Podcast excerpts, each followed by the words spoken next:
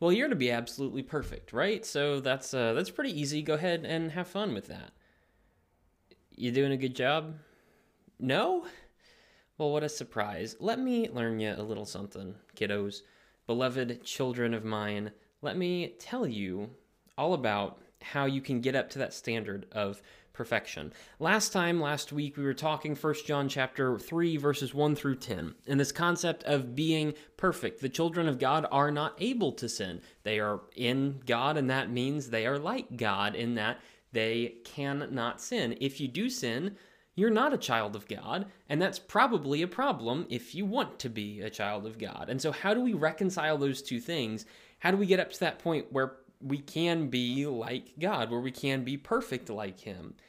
Well, ultimately, that's going to be accomplished in heaven, and yet, as we examined last week, that needs to be a part of our lives here on earth, an expectation that we're called to, to build up towards, and maybe, sure, maybe we don't get it right now, but we're constantly working and improving and trying for it. There's no excuse for us when we sin. That's evil, but there is mercy to help us through those trials. And as we, uh, as I forgot to point this out last week, but when you go back to First John chapter two, I'm writing to these things to you so that you may not sin in verse 1. But if anyone does sin, we have an advocate with the Father, namely Jesus Christ, the righteous one. And so the objective here is to get to the point where we do not sin. If we do, well, Jesus is merciful and he will help us through. But the objective is not to just be content with never sinning right? The objective is not to be set up at a point where you're good enough and that's it. The objective is to get to where you are faithful towards God, and that involves a lot of things, namely loving God and loving your neighbor as yourself. And that's where we go to in the end of chapter 3. Today we'll be looking at the rest of 1 John chapter 3 in verses 11 through 24. Um, these sections just all chain together, and so I'm putting all of them together, going through at a bit of a faster rate to help hopefully get through all of this, but give you a, a glimpse of what he's doing. It starts to simplify a little bit, and some things start to clarify and just uh, settle down here at the end. And so we'll start in verse 11.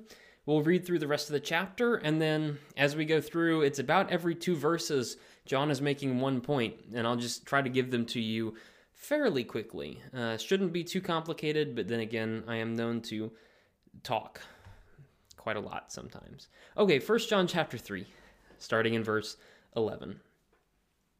For this is the message you have heard from the beginning. We should love one another, unlike Cain, who was of the evil one and murdered his brother.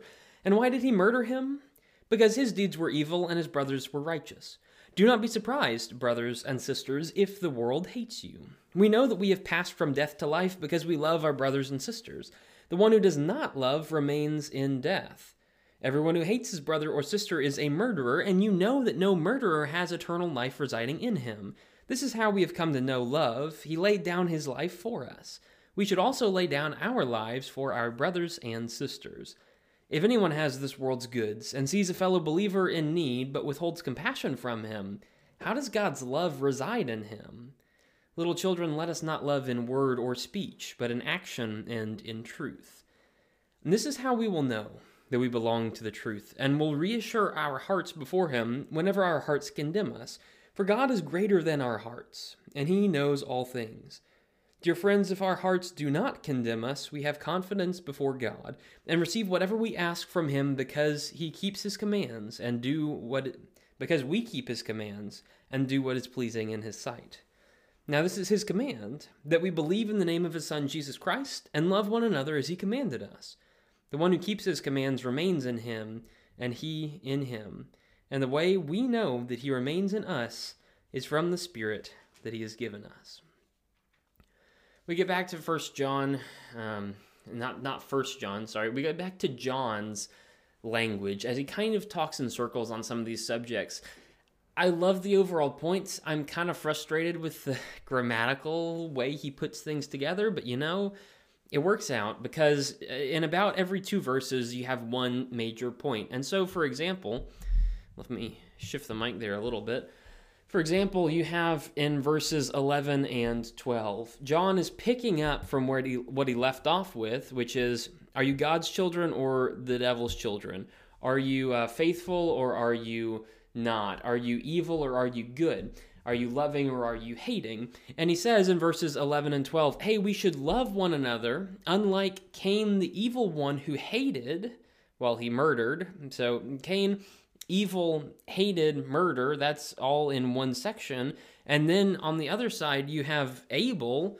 Well, he's not even named here, but you have the opposites of all of those things. The opposite of evil is good. The opposite of hatred is love. The opposite of murder is not murder. I, I don't have a good one for that one, right? It's life. So you have these three things that chain together. And what John is saying is this Look, Cain is of the evil one, and the evil led him to hatred and sin. Actually, as well as the as well as that, another way to say that might be that Cain is full of hatred, and that leads him to evil. Evil leads to hatred, and hatred leads to evil. There's a cycle there that doesn't get better. Evil never leads to love, and love never ne- leads to evil. Okay? Good never leads to hatred, and hatred never leads to good.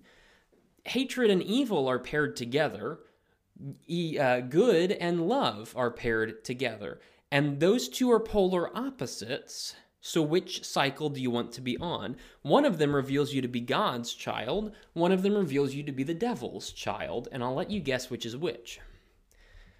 God is all about goodness and love. The devil is all about hatred and evil. You didn't actually get to guess. I didn't give you enough time for that. Hopefully, it's obvious, though, that you shouldn't be the way that Cain was. Don't join in the cycle of hatred and evil. All you're going to get is a it's a self-perpetuating cycle as the evil begets more hatred and hatred begets more evil and the mindset and the actions corrupt each other to the point where Cain now murders his brother because he is evil. On the other hand, we can join in the cycle that is love and goodness, showing love towards other people, which makes us be good to them, showing goodness towards other people, which you know, makes us love them. And that is a self perpetuating cycle as well, but one headed upwards towards God. Which one do you want to aim for, God or the devil?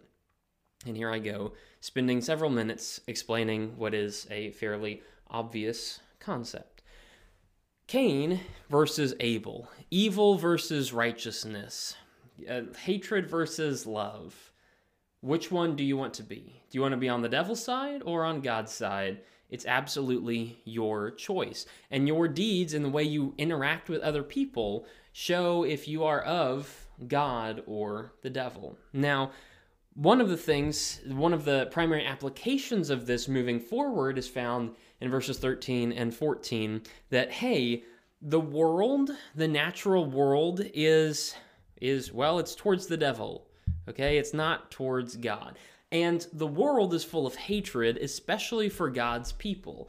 The hatred perpetuates a cycle of evil. You, Christians, should not be the same way. Don't be surprised if the world hates you. We know that we have passed from death to life because we love our brothers and sisters. The one who doesn't love remains in death. That idea, those who don't love remain in the world, in the physical, in the devil's realm, and dying themselves. Hatred perpetuates evil, evil perpetuates hatred, and you, righteous ones, should not be the same way. In fact, you have passed from death to life because we love our brethren. You've exchanged that cycle. Any, any Christian who's actually living it has exchanged the cycle of evil and hatred and gone to a cycle of goodness and love. Which one are you on? If you're on the cycle of evil and hatred, you're not living as a Christian or you're just not a Christian at all. Maybe you claim it, maybe you don't. But if you're living an evil, hateful life, you are not one of God's children. Don't try to pretend that you are. You have some things to fix. You have some things to change, to switch cycles and join up with God's version of the cycle. That's up to you. Who are you? And where exactly are you heading right now. Now, everyone who hates his brother or sister is a murderer in verses 15 and 16, and you know that no murderer has eternal life residing in him. This is how we have come to know love, that he laid down his life for us, and we should also lay down our lives for our brothers and sisters. Here we have in verses 15 and 16, this third set of two verses, we have John addressing Christians right here. He says, You know, the world is going to hate you, but it's okay. You've exchanged this cycle. You've changed out of the evil cycle, you've joined into the good cycle. And now, as you're living as your gods and living in that cycle of goodness and love, working together, you won't get back on the evil cycle. You're not going to be a murderer. Murderers don't have eternal life. You're working in goodness and love. You are not going to go down that route. If you are God's, you will not get back on that evil cycle. You will not get back in the devil's territory. If you are God's, you're heading towards him. Jesus sacrificed his life for you. You now sacrifice your life for others. Jesus gave everything to show goodness to you. You give everything to show goodness to others. Jesus loved you, you love others. You are imitating him. And any child of God is called to that standard to live like Jesus lived, to bless others like Jesus blessed them. And so,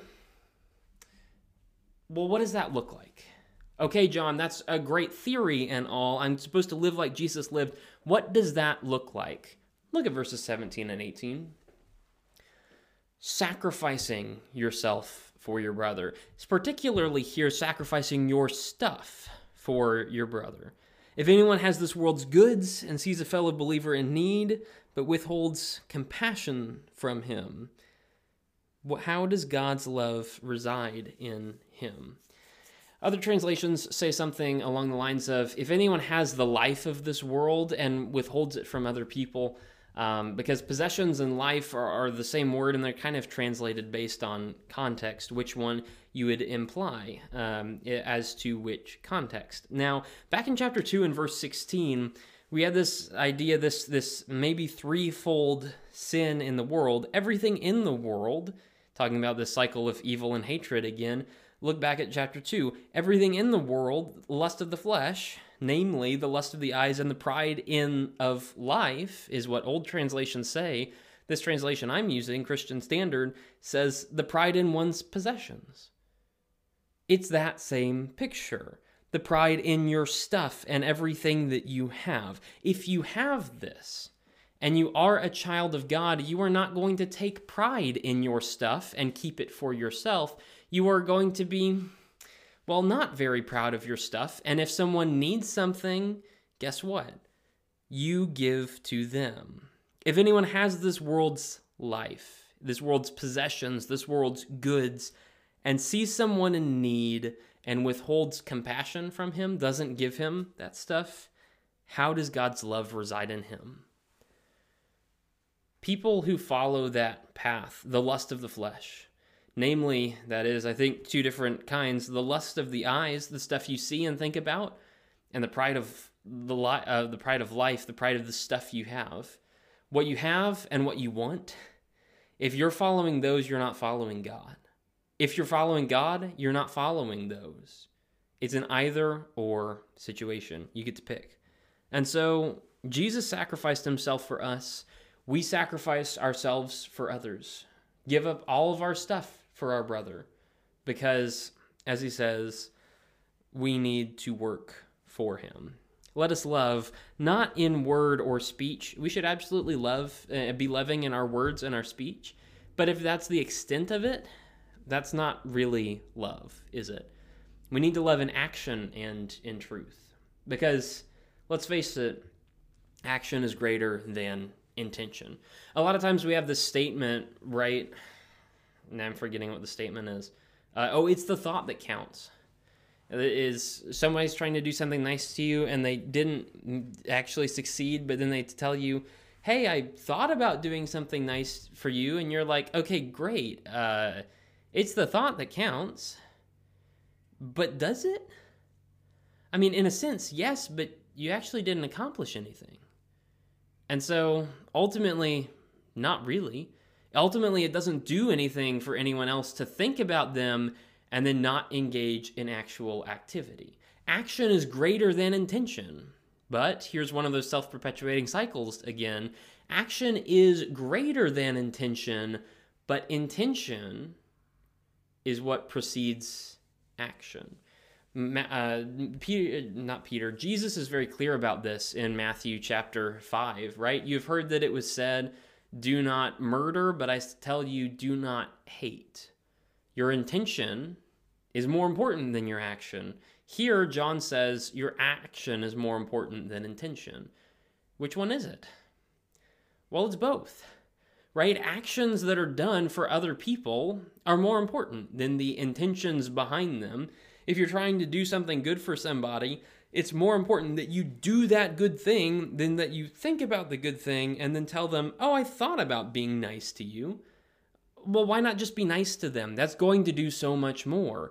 At the same time, if you don't have that in, if you don't have that intention, a good heart and a loving heart behind the action, then the action is ultimately rendered useless to you. That's the argument that Jesus makes in Matthew 5. There's a balance there. Action feeds into intention, which feeds into action, and they all work together. John is talking about these cycles here, cycles, self perpetuating ones that feed into each other. Action is greater than intention. Intention precedes action.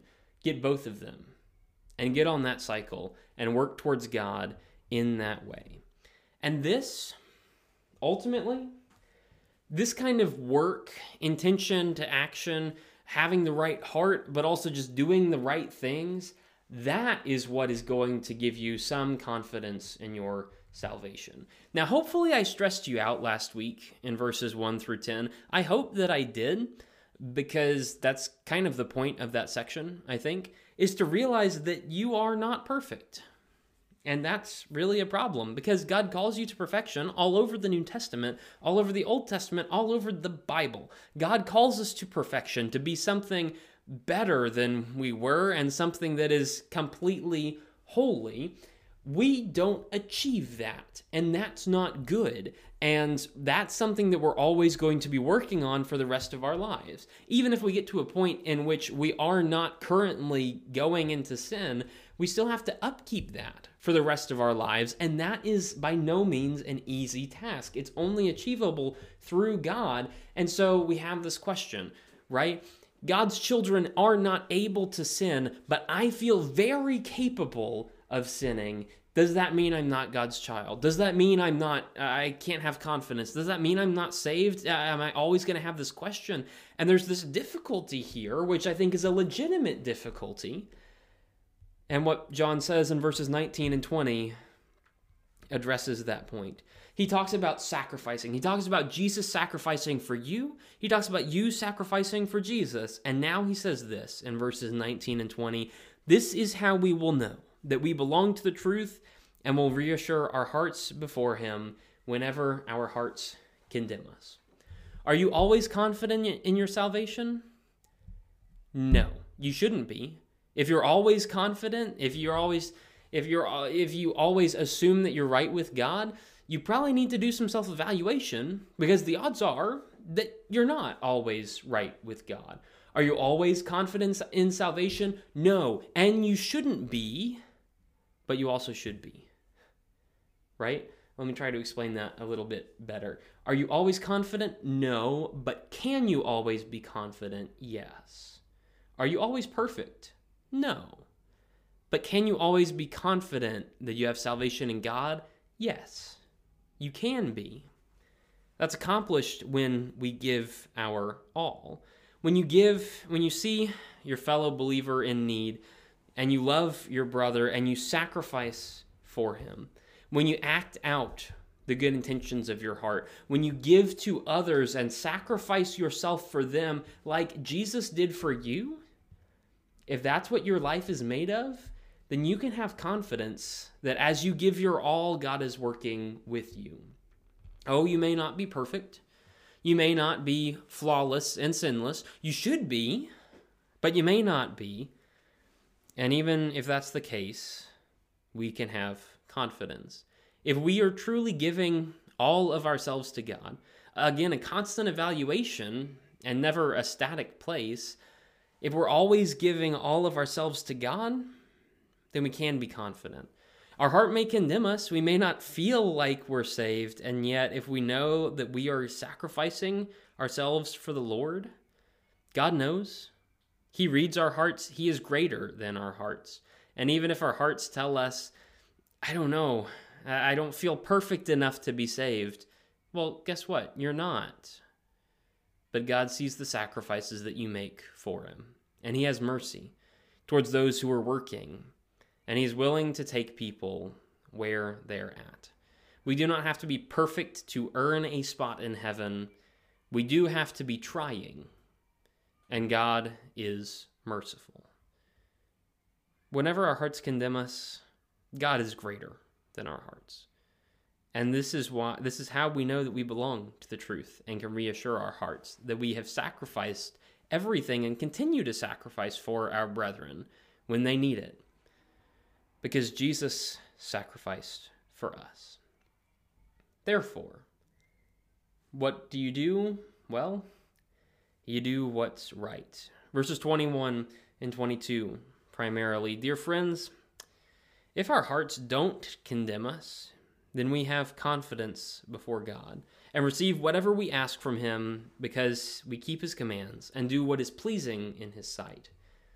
In other words, if you do what's right, which is to love others and to act on it, then you can have confidence in that you are about to receive blessings from God as you obey. Obedience is going to help us be confident.